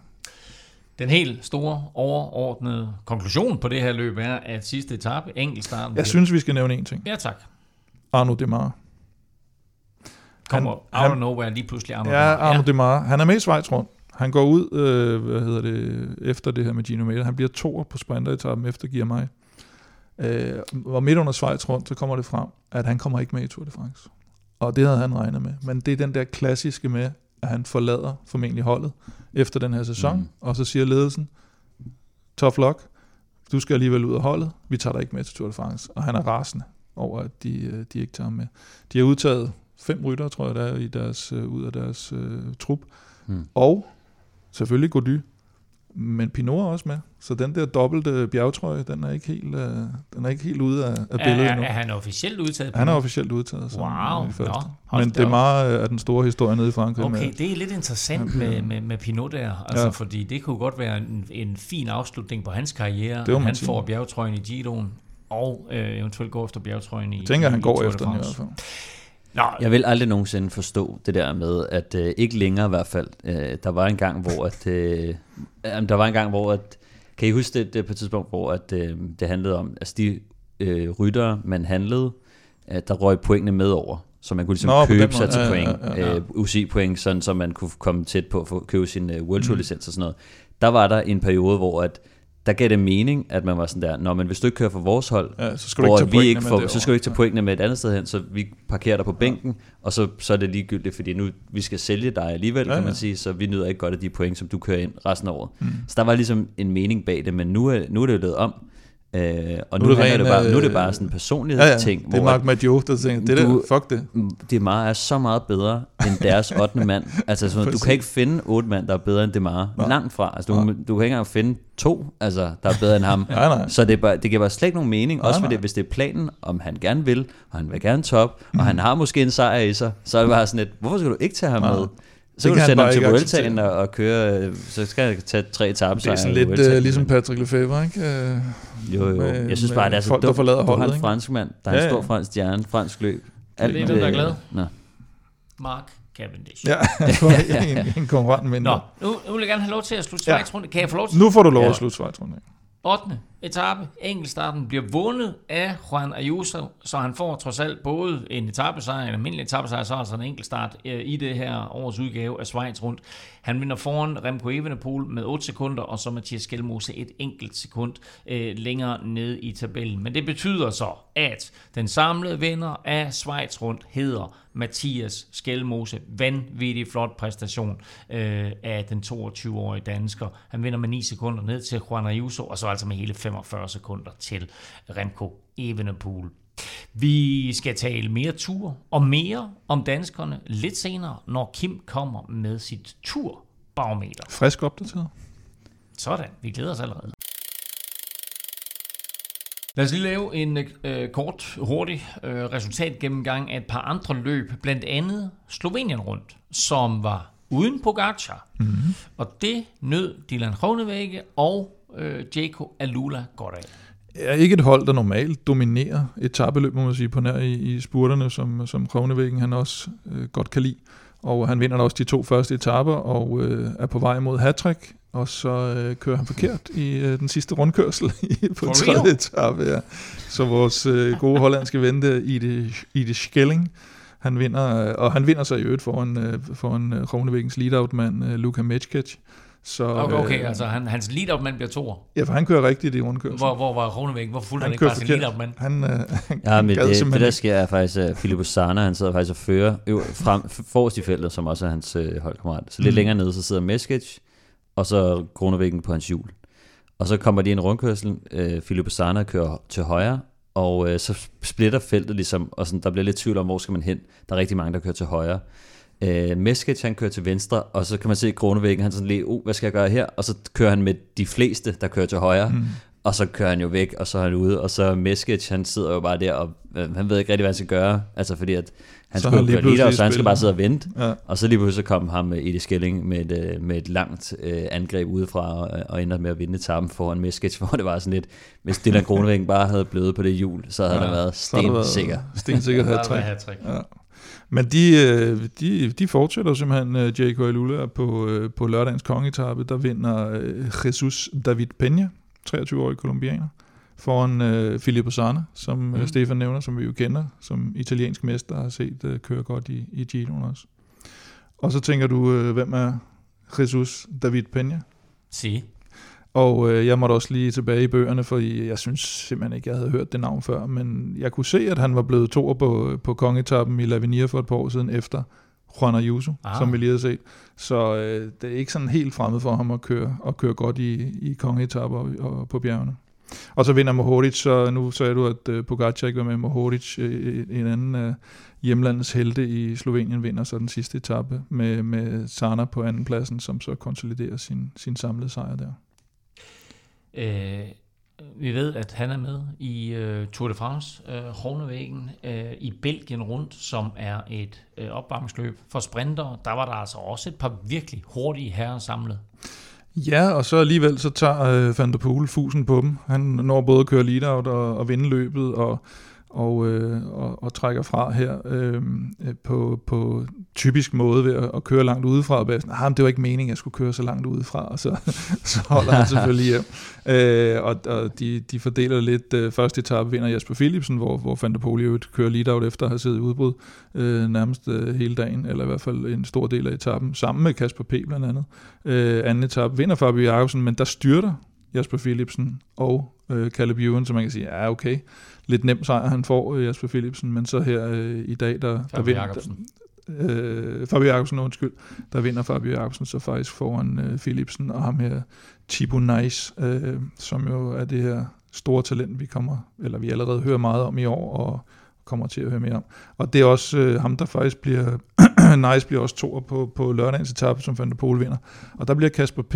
Øh, træer og avancerer til en samlet tredjeplads har kørt super godt i, i, i løbet af det her, selvom han også mm. er med for at, at, at køre lead-out for, for Fabio Jacobsen. Og måske har kørt sig lidt tættere på noget, på noget Tour de France. Uh, noget barometer der. Ja, det kan godt være. Det er et svært hold at Hvad havde, hvad havde du Kasper på i sidste uge? Var det 50 procent eller sådan Nej, 25, 25? tror jeg. Ja, uh, fordi han har, han, han, har ikke været, øh, han har ikke rigtig været inde i billedet før her, men har kørt ja, godt de seneste par løb her. Og det, som jeg synes, der var imponerende, altså at blive træer i uh, Belgien rundt uh, på et belgisk hold, det er kæmpe stort jo. Mm. Altså, uh, det siger rigtig meget, det tror jeg, de er blevet rigtig glade for, fordi han er jo mm. deres bedste mand på en eller anden måde, men den måde, han også kører på, han kørte meget aggressivt, ud at angribe rigtig mange gange, øh, hvor at Yves Lampard, han, han får så lov, kan man sige, at sidde længere tilbage, men når man ser det, så tænker man, det her, det er quickstep-opskriften, mm. at mhm. køre på den her måde. Jeg ved godt lige på, på specielt den etape, hvor Van der Poel, han vinder, der mm. han jo kørt afsted, og han er lidt ude af ligningen, så nu kører de ligesom lidt efter øh, ja, ja. pladsen, ikke? Men, men der var stadig meget det der, hvor man kan se, Kasper, han, er, han kører på den måde, som de gjorde altså for, for et par år siden. Ikke? Gjorde man på øhm, første etape, ja, hvor han sidder med Van der Poel, de sidder og kører de her gyldne kilometersprinter, og ja. de, det, det ser ud til, at okay, måske kan vi holde hjem. Så bliver de alligevel hentet så tager han lige en, øh, en dingerføring op foran, og, og, og lige giver det sidste forholdet, og, og Fabio Jacobsen, selvom han bliver hentet der, mm. og holder sig inde i klassementet, ikke? så han er, han er virkelig stærk i øjeblikket, det, det ser godt ud. En anden stærk, det er jo så Søren Værenskjold, ham øh, nordmanden fra, fra Uno X. Han, øh, han vinder enkeltstarten foran øh, Lampard. Øh, heller ikke helt dårligt at slå Lampard på, eller slå i Lampard i Belgien. Øh, heller ikke dårligt, hvis man kunne slå ham i Danmark, men det var der så ikke nogen, der kunne. det var, det var en, en fjelddreng foran en farmers Farmers, farmers son from Belgium.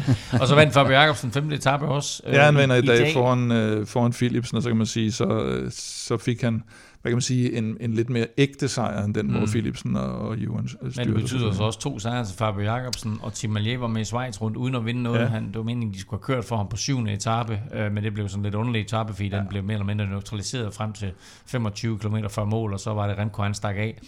Så Tim Malier får ikke mulighed for at køre. Fabio Jacobsen napper to her, og dermed så er, er, er hele min øh, konspirationsteori omkring, ja, den at hænger Malier en, den hænger skal med i turen, den mm. hænger lidt i en tynd ja, det gør han har også afvist det for noget tid siden, faktisk.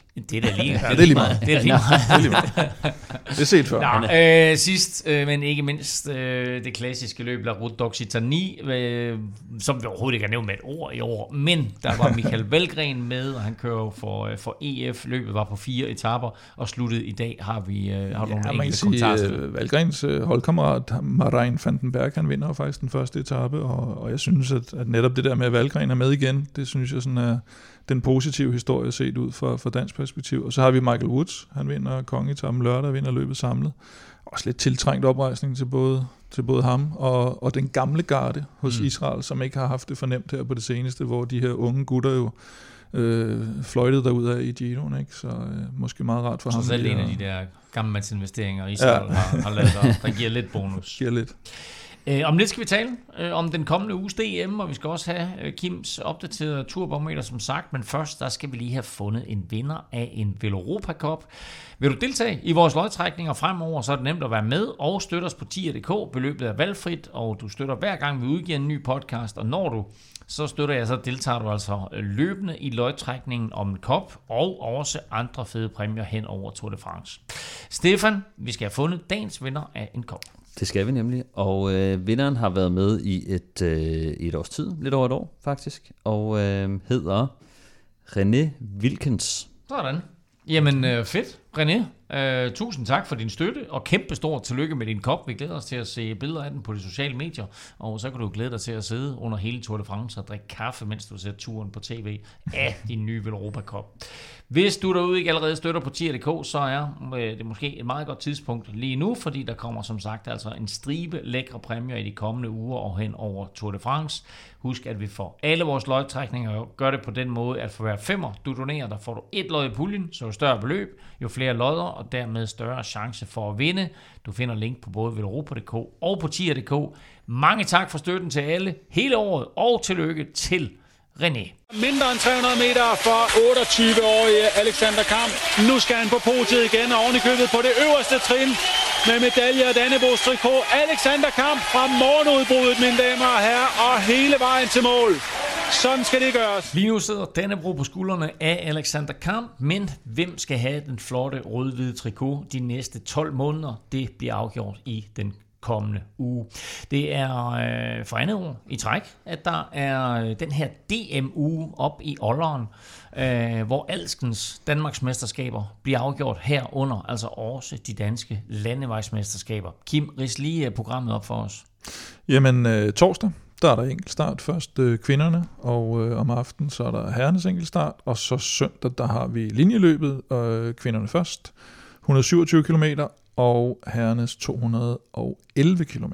Og lad os lige tage øh, kvinderne først. Stefan, Emma Norsgaard er forsvarende mester i enkeltstart. Øh, er hun favorit igen? Ja, det vil jeg, det vil jeg nok sige. Altså, hun har vundet de sidste to år, øh, og, øh, og ja, altså, hun, hun, øh, hun har øh, poweren til det, øh, men til gengæld så synes jeg også, at øh, Cecilie Utrup Ludvig er, øh, begyndt at vise øh, god form igen, og hun har også øh, vundet, vundet øh, kan man sige, enkeltstarten et par gange, så jeg vil sige, det, det ligger nok mellem de to, øh, som det har gjort de sidste par år. Øh, så, så ikke så meget overraskende der. Hvis man skal pege på nogen andre end, end de to, så, øh, så kunne det være Trine Andersen, som, øh, som blev nummer tre sidste år. Så er der også en øh, Rebecca Kørner fra Uno X-holdet, eller en Julie Majbo, som lige har vundet kan man sige, en, øh, en af de danske enkeltstarter nede i, i Nakskov, som kan man sige også kan bruges lidt som en, som en optag til DM. Og nu nævner du uh, Cecilie Utrup flere gange. Uh, mm. Hun er forsvarende mester i linjeløbet. Uh, kan hun gentage det kunststykke? Det kan hun helt klart. Altså jeg tror, øh, vi kan jo huske sidste år, øh, det var lidt en episk duel mellem øh, Emma Norsgaard og Cecilie Utrup, øh, hvor at Utrup jo sætter pres på og bliver ved med at... Øh, man siger, hun kører op til et udbrud og, og har den der kamp, jeg ved ikke, om I kan huske det, øh, hvor at, øh, hun, er, hun får sat Emma ud på, på nogle af bakkerne til sidst og, og kører solo hjem og, og vinder. Og øh, jeg tror, med den form, hun også har vist her på det, på det seneste, så, øh, så, så glæder jeg mig i hvert fald til at se øh, den duel igen. Og, og det, det bliver igen det, lidt det samme med, om, øh, at øh, Cecilie Utrup hun skulle ud og køre aggressivt og prøve at få sat øh, Emma Norsgaard og øh, Amalie Dideriksen, som jo er, er super hurtige afslutter. Så jeg tror, det er lidt, øh, jeg tror lidt der, der den øh, duellen kommer til at være igen i år, fordi vi ser jo øh, det, det, det samme rute som, som sidste år. Herrenes enkeltstart er jo øh, fuldstændig åben. Øh, Mathias Norsgaard er forsvarende mester. Øh, hvem skal han op mod i år, og hvem er favorit? Ja, men det er jo, altså, det er et dansk mesterskab, men det er også et løb, som, som har høj, høj international klasse, altså som, øh, som lige så godt kunne være en, øh, en stor enkeltstart i, i et stort etabeløb ude i, ude, ude i Europa. Øh, vi har jo Mikkel Bjerg, så hvis der er nogen, der kender ham, som, som jo vandt i, i Dauphiné. Askren sagde jo i dag, at han, øh, han vil spare sig lidt til, til DM enkeltstarten og køre så en, var det en 6. plads i dag på, han, på, på, det Det nævnte vi ikke engang under Schweiz rundt, men ja, han bliver 6 øh, i dag. Og kører også øh, top 10 på den første enkeltstart i Schweiz. Øh, Skelmose bliver 3'er i dag på enkeltstarten dernede, kører også top 10 på den første. Øh, Price Peitersen kører jo en af sine flotteste enkeltstarter på den første det er lidt svært at sige, hvor påvirket han er af det her øh, Gino Mater dødsfald. Det så ud til, at han var rigtig, rigtig påvirket af det. Jeg ved ikke, om det, det lige sætter en dæmper på hans øh, DM-ambitioner. Lasse Normand og Niklas Larsen kørte jo faktisk gode enkeltstarter nede i 4 David Dunkirk. Øh, Martin Toft skal man nok aldrig rigtig holde, holde ude. Julius Johansen på en god dag måske, og så øh, hvis vi skal have lidt mere unge folk, øh, Mathias Malmberg og Gustav Wang måske. Men og, vi jeg, ved, og vi ved på forhånd, at Søren Grav ikke stiller op. Og, han stiller ikke, øh, han, han kører kun linjeløb, ja, og Mads P. er ikke med. Kort er, er heller ikke med. Kort er så hverken med i... Øh, Hvad med Skelmose? Jamen, Skelmose er med. Ham har jeg også nævnt. Nå, det hørte jeg ikke øh, Men favoritterne, hvis vi skal, skal skære dem lidt ned, så vil jeg sige Bjerg og Askren med, med sådan Pejdersen som spørgsmålstegnet og, og Skelmose som outsider. Han, han skal nok lige have fejret lidt den her Schweiz rundt, tror jeg. Det kan måske godt Måske, selvom jeg ved godt, at han går også meget op i DM, så, så, så, så, så er der meget polemik omkring det her presse og fejring og alt det her. Det kan næsten ikke undgå at, at, at lige have noget indflydelse, selvom han er super professionel. Og du nævnte lige før, Stefan, øh, ruten øh, er identisk med, mm. med sidste år. Øh, ja. Hvordan ser den ud? Jamen, den er egentlig ret ukompliceret. Den er sådan pandekageflad 40 km, og der kommer nogle mange, øh, mange lige stræk undervejs. Øh, der er nogle få tekniske sektioner, men overordnet set, så er det en, en meget simpel øh, rute, som ligger godt til øh, kan man sige, de store øh, maskiner, som, øh, som og bare skal ned i bøjlen og, og mose ud af. Og hvad kan man sige, øh, sidste år vandt Mathias Norsgaard på den her øh, rute, øh, som vi kan huske, og han er jo også Hvor en af de typer. han kom løbende til i gummisko og kastede, kastede sig på cyklen, og så ja, kørte han lige 40 km hurtigere. Og grund til, at jeg ikke nævner ham her, er jo fordi, du nævnte ham i oplægget til den, så det er ikke fordi, jeg ikke mener, at han er blandt favoritter, men jeg vil stadigvæk sige, at Bjerg og Askren er nok de, ja, de to store. Og, og, og som, han, som Norsgaard faktisk også sagde sidste år, så sagde han også, at fordi at Askren og Bjerg ikke var med sidste år, så siger mm. han, det her, det er min chance ja. for at vinde DM, fordi at han et eller andet sted, tror jeg også godt, har indset lidt, at øh, Bjerg og Askren, øh, og, og altså, de, de er bare måske en lille smule øh, bedre, når det kommer til, til stykket. Det har de i hvert fald vist øh, før. Ja, og så glæder jeg mig faktisk også til at se øh, Johan Price Petersen. Jeg håber, han, han stiller op øh, mm. nu her. Øh, han havde jo hot seat. Øh, ja, men formen på, på, på, på første etape i Schweiz rundt. Så øh, han, havde også, han har også sådan lidt fået sit, øh, sit øh, voksne gennembrud, kan man vel sige. Mm. Så spændende at se, hvordan han, mm. han kører på den her øh, enkeltstart. Øh, Søndag, der skal vi så have uddelt øh, den rød-hvide trikot som symbol på, på årets danske mester i linjeløbet. Øh, du sagde lige, Kim, rytterne de skal ud på 211 km. Stefan, det gør os lidt klogere på ruten. Ja, altså øh, igen øh, identisk med, med, med sidste år. Øh, så hvis man kan huske den, så, så udspiller det sig meget på, øh, på, på de omgange, der var inde i, inde i Aalborg. Men man starter med at køre en, øh, en tur ned sydvest øh, på ned omkring øh, Himmerland og ud mod øh, Limfjorden. Øh, ude ved, nede ved Himmerland er der jo sådan rimelig kuperet.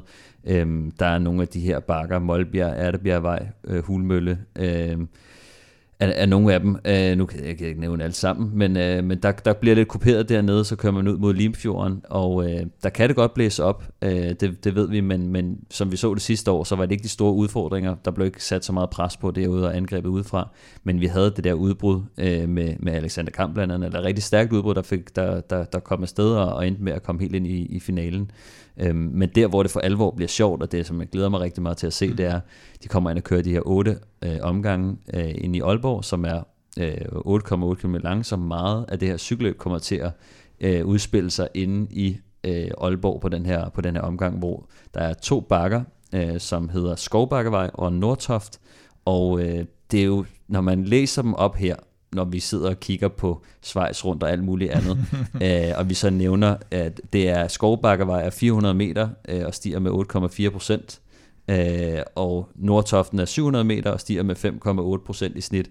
Det er jo ikke alverden, men når man kører nogle omgange på det her, og, og folk de bliver ved med at lægge pres på igen og igen, så bliver det rigtig hårdt, og det så vi også bare øh, sidste år til DM, at øh, det er udmattende, og øh, det er nogle rigtig gode momenter at angribe på. Så det er sådan en cykelløb, hvor at det lægger op til, til meget angreb øh, inde i finalen, og det, det glæder mig til at se øh, rigtig meget igen. Jeg tror, du fik gjort omgangene lidt korte, gjorde du ikke? Jeg tror, du sagde 8,8 km.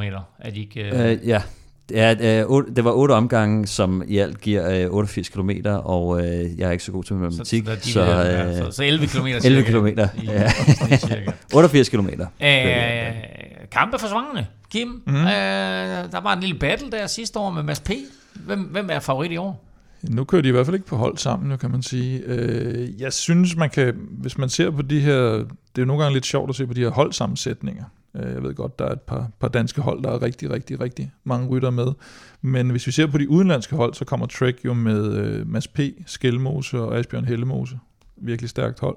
Sudal med Askren Mørkøv, Kasper P., også virkelig stærkt. Og så Uno X, de har selvfølgelig lige, lige lidt flere danskere. Hinskavl, Charmik, Dalby, Blume, Normand, E., Bendiksen og øh, Niklas Sweet Larsen. Øh, kamp. Han må i gåsøjne nøjes med Changizi og Frederik Løkke på sit uh, tutorhold, men trods alt tre mand. Og uh, det kunne EF også have haft. Og jeg synes, de kunne have haft et rigtig stærkt tremandshold med Valgren, Honoré og Kort, men hverken Honoré eller Kort er med. Kort han ligger og forbereder sig nede i, uh, i Andorra i øjeblikket. Og, uh, og dermed så er Valgren alene der, så den bliver lidt svær, ligesom Søren Krav, Andreas Kron, Norsgaard, Price Pejlersen, Alexander Salby, Julius Johansen. Nogle gange finder de sig sammen og siger, hvad skal vi, øh, skal vi lave en aftale om, at, at vi kører lidt sammen, eller ikke kører mod hinanden og sådan noget, for ellers så har vi ikke en chance mod, mod, mod de hold der. Så øh, det er klart, at jeg tror, Mads P., han, øh, han vil rigtig, rigtig gerne have, en, tror, en, en revanche der for sidste gang. Han lå jo sådan nærmest og, og jagtede Alexander Kamp, sin holdkammerat, ind i, i Aalborg sidste år, og det, øh, det, den, den tror jeg gerne har været sat på plads i år. Så, så det, hvis, det, hvis jeg skulle udnævne det er, en... Det er alle World Tour holdene og næsten World Tour holdene. Mm. Øhm, og vi ved også, at, at mange af de danske rytter og, og de små danske hold, de rotter sig nogle gange sammen, eller håber på at, at kunne øh, på en eller anden måde lave et eller andet øh, magi eller et trick eller et eller andet, som gør, at de kan køre op med, med de her øh, store hold, Stefan. Hvem er øh, de store danske hold, der er med, og, og hvem, hvem kommer de til start med? Jo, altså vi kan lige starte med at nævne uh, Leopard Togt, som jo er det kan man sige, halvt danske, halvt luxemburgske hold, hvor vi har nogle uh, ret stærke danskere med, som, som også var med i finalen sidste år på samme rute her. Øhm, Stokbro, som blev nummer 4 sidste år, øh, ham forventer mig også, at han kommer til at være med. Så har vi Emil Vinjebo, der også var, var med i finalen. Og så Mathias Breinhøj, som virkelig har haft et, et stærkt år øh, i år. Ham tror jeg også, øh, ruten vil passe rigtig godt til. Øh, så har vi et par, kan man sige, stadig lidt unge, men også meget erfarne øh, drenge på den danske scene fra, øh, fra restaurant øh, Sui Karl Rasholdet.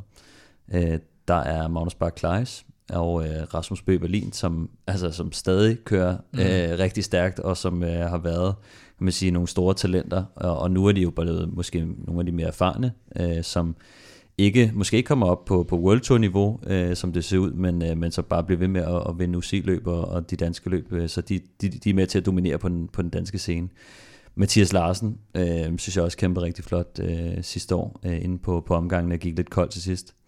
Så er der Kolokvik, de har også øh, en del navne. Joshua Gudnitz øh, er måske en af dem. Øh, eller så er det Niklas Amdi, som, som jeg måske tror mest på. Øh, han er en af de, de hurtige herrer fra, øh, fra holdet.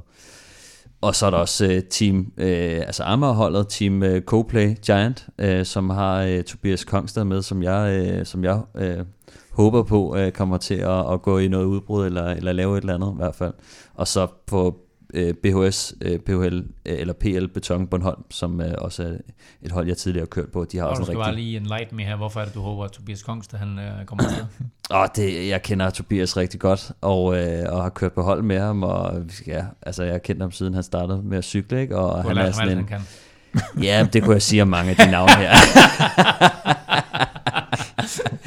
øhm, Og du kunne blive ved. Og jeg kunne blive ved. Ej, på, på Bornholm-holdet, der, der, øh, altså, der er også et par stykker, men, men den, som jeg synes måske er det mest spændende navn, øh, det er Adam Holm, som, øh, som har gjort det rigtig flot. Øh, var med også i Esbjørn Frankfurt, tror jeg, han blev nummer 5 dernede, så også en en mand, som burde være formstærk øh, til DM her. Vi er, eller som sagt, øh, altså enkelt starter torsdag, og så øh, linjeløb både for herre og damer. Øh, søndag, vi er tilbage søndag, øh, umiddelbart efter afslutningen på DM, med resultater for, for hele ugen naturligvis. Kim, med, øh, med Dauphiné og Schweiz rundt begge i bogen, så er det blevet tid til, at øh, vi nu, og vi har teaset for det et par gange i dag, at vi nu får dit opdaterede turbarometer. Først og fremmest, er der kommet flere i klub 100%? Ja, faktisk har jeg tilladt mig, og det, så, så er der nogen, der sikkert sidder og ryster på hovedet, fordi de har set Schweiz rundt, og så tænker jeg, det, det kan simpelthen ikke være rigtigt. Øh, Jakob Fuglsang, som øh, jeg satte der op, inden han DNS'ede på enkeltstarten i dag. Han stillede simpelthen ikke op på enkeltstarten. Nej. Altså den afsluttende enkeltstart. Som er forbehold for, at øh, der har været et eller andet der, noget, en, en gammel skade, der er brudt op, eller, eller hvad ved jeg, øh, så øh, så synes jeg alligevel, at hans udtalelser i løbet af Schweiz rundt tyder så meget på, at det var sådan en sikker opbygning mod Tour de France, at, øh, at han rører på 100%. Så kommer den her joker lige ind, og øh, så, så, så jeg, jeg holder ham på de 100%. Jeg tror, han kommer med. Øhm, så har jeg set... Øh, eller, nævn vi skal, vi, skal, vi nævn skal lige andre, nævne... nævn- nævn lige de andre på Vi nævner 100%. lige de andre. Jonas Vingegaard, Søren Krav, som også kørte en god enkeltstart i dag, eller i hvert fald øh, for, for, 15. forbedret form. Mm. Øh, Magnus Kort, øh, Michael Mørkøv, Mads P., Skelmose, Mikkel Bjerg og Jonas Gregor. Og så har jeg faktisk øh, tilladt mig at sætte øh, Anton Scharmik op på 90 procent. Fra Spændende. 50 procent. Wow, hold da op. Ja, men jeg synes, sådan, jeg tolker både ham og Gregor som om, at øh, det er sådan noget, vi må ikke rigtig sige noget endnu, men øh, holdet bliver udtaget i næste uge-agtigt, så, øh, så de er, de er nogle artige drenge, der ikke Ja. øh, siger mere, end de må, men øh, jeg, jeg tænker, at hvis, hvis ikke de var i spil, så ville de nærmest ikke engang give at svare på Ja, det. jeg tænker også, øh, så så jeg, jeg, jeg synes, det, det lugter lidt henad. Og de har godt nok både Værenskjold, de har Kristoff, de har Johannesen, de har Rasmus Tiller. Der er stadigvæk lige fire pladser tilbage. Ikke? Der, der må være plads til et par danskere der, tænker jeg. Øhm, Chris Juhl, øh, 90% øh, kørte jo også, øh, lå og legede lidt kat og mus med Askren på, på enkeltstarten i dag, kørte faktisk fra Askren på, på stigningen, og blev så hentet igen. Øh, jeg synes bare, at det, altså Chris Juhl, det ender bare altid med, at han kommer med. Mikkel Honoré skal ikke køre DM, øh, har været med nu her efter sin skadespause, og, og det vil sige, at jeg tolker det som om, at det, det er ren forberedelse på, på, på Tour de France, 85 procent. Askren har jeg stadigvæk på 75 procent, og det er mere fordi, han ikke rigtig har fremgået af nogle af de her øh, turprototrupper nede på, på Sudal Quickstep. Øh, han bliver bedre og bedre. Øh, Og siger, siger i dag, at jeg bruger ingen starten som let gang Ja, det er jo til og så bliver han DM og sådan noget, og så bliver han sekser, ja, og, sådan, og det er også sådan lidt flanderen rundt vinder, og sådan noget, hvorfor tager man ikke med ham? Men det er, det er altså et, øh, et hold, der har en, en, en del rigtig gode rytter, og hvor man aldrig sådan helt ved, hvordan de, de, de sadler den til, øh, til turen. Øh, Andreas Kron har på 70 procent, nogen måske sige, at det, det er ikke så. Jeg, jeg synes bare ikke rigtigt, den er der i år for ham, øh, eller har været her i foråret så er det et hold, hvor det så ikke er så svært at komme på, kan man sige til gengæld, som, som Sudal Quickstep. Så jeg, jeg tror og håber da stadigvæk, at han er på, men jeg synes ikke, man kan give ham så meget mere. Og så Kasper P., han har røget op fra 25% til 55%. Sindssygt god indsats i Belgien, god indsats i sidste uge også, men et svært hold at komme på. Og, og specielt hvis du, hvis du ikke har været med i de oprindelige planer, så Ja, du kan se, og når kører, sådan- og kører for Quickstep nu jo. Ja, lige præcis. Og når, når, når selv en Tim ikke kan komme med i Tour de France, så viser det noget Ja, lad os nu se. hvor, og Tobias Lund, han bliver altså stående på 10 procent. Han er som nævnt reserve, så øh, der, der skal gå et eller andet galt jo hos, øh, hos DSM.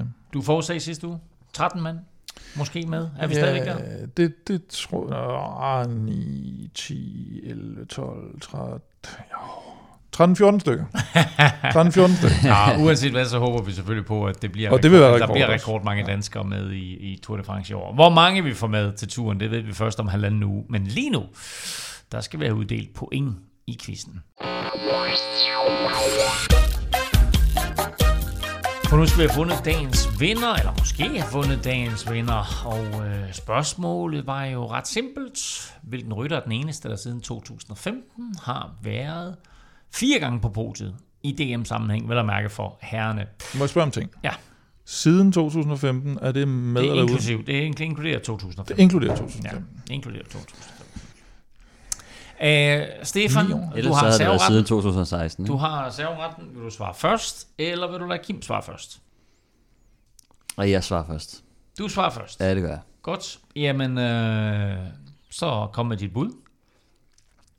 Jeg kørte jo også i 15 jo. Åh, oh, for pokker. Ja. Nå, ja. Svært så, når det... Skal vi stille nogle spørgsmål, hvor du selv kører? Og det synes jeg... Øh, ej, men jeg tror, at øh, det er sjovt, fordi at øh, jeg havde det sådan meget svært ved at vælge to personer, og øh, mellem to personer. Og så tænker jeg igen, ikke? Inde i hovedet på Elming. Vi kravler lige ind, ser hvad der er. I 2000, fordi at jeg tænker, det er mørke eller kamp. Men jeg tager kamp, fordi han blev træer i 2015. Og det mørke, han blev ikke noget i 2015, så det ville være meget mærkeligt, hvis du skulle tage den tilbage til 2015.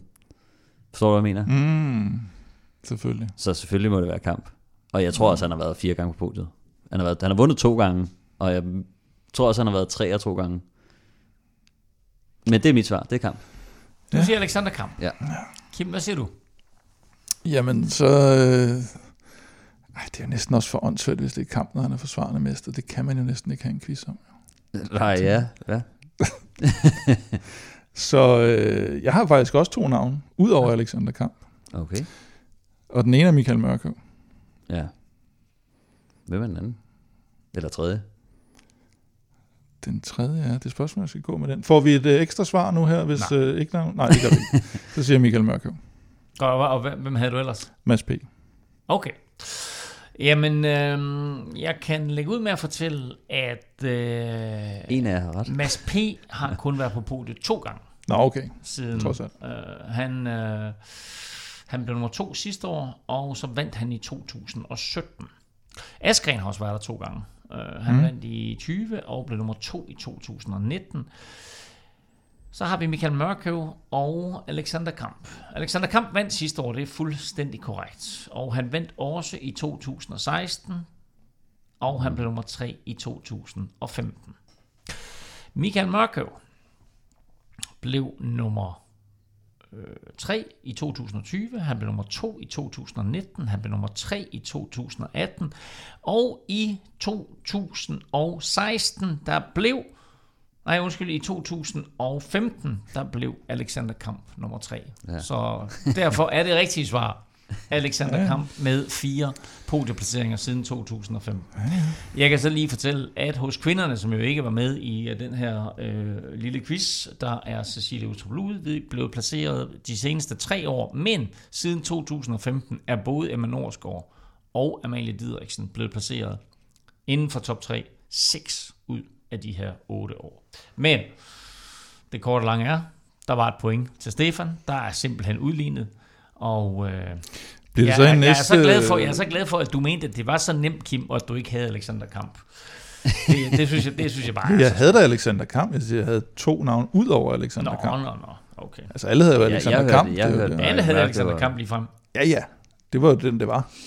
Hvis jeg skulle gætte på noget, hvis jeg skulle gætte på noget andet, så var det, så var det mellem... Ja, ja. Du ville men, gætte på kamp. Ja, men i ja. næste uge, og det kan du glæde dig til, Stefan, der bliver det nemlig et spørgsmål om et løb, jeg har været med i. Hvad? Nå, nej, man kan jo ikke sidde og stille spørgsmål om løb, du har været Nå, med på i. jo. den måde. Altså, det eneste Nå. løb, du var med var det ikke op ad den der bakke på Bornholm, hvor du kan slå Nej, det var ikke, det var ikke Kårs mormor. øh, nej, jeg tænker, blomsterløbet i Ganløse kunne vi godt have nogle spørgsmål om. Jeg tvivler. uh, Vil Europa Podcast er mm. faktisk tilbage allerede på onsdag. Ja. Og det skal man glæde sig til. Fordi det er jo med efterhånden, tør jeg godt sige, legendariske Kasper Ankagård, vores ja. turrutekorrespondent, der kommer og fuldstændig uden noter eller noget som helst, gennemgår alle 21 etaper fra ende Skal vi lave en quiz til ham den her gang også? Det, den der, altså, hvis man ikke har hørt, hvis man ikke har hørt, da du quizzede ham sidste år, det var fuldstændig magisk. Ja. Øhm, men det er på onsdag, at mm. vi har ham med, øh, og det giver lige folk sådan en halvanden uge øh, op til turstarten til at få lyttet øh, podcasten igennem, fordi han er ganske enkelt helt fantastisk, Kasper. Øh, så det glæder vi os meget til. Og så er vi tilbage igen altså efter på onsdag, der er vi igen på, øh, tilbage på søndag, og det er vi sådan, så vi kan runde DMA og har styr på alle de danske øh, mestre øh, i enkeltstart, både for herrer og kvinder, og øh, for herrer og damer, og også i øh, for linjeløbet for herrer og damer, og dermed også kan begynde at øh, kigge øh, endelig frem mod øh, Tour de France. Hvis du vil vinde Velropa Cup øh, eller andre lækre præmier, så hop ind og støt os på tier.dk, og husk også juni måneds t-shirt, I am not doing shh 1. Så den finder du på shopvelropa.dk, og ved du ikke, hvad du skal lytte til lige nu, må jeg så anbefale NFL-showet, hvor undertegnet sammen med Thomas Kvartrup i tirsdags lavede vores store off-season power ranking. Indtil vi høres ved, der kan du følge Kim og Twitter på Kim og Twitter, kan du følge på Velropa. Kim og Velropa, kan du følge på Twitter på Snablag Velropa. Stefan finder du på Snablag Stefan Djurhus, undertegnet finder du på Insta, Twitter og Face på Snablag NF Elming. Tak for nu, tak fordi du lyttede med, tak til alle vores støtter på tier.dk. Uden jer, ingen Velropa podcast. På genhør.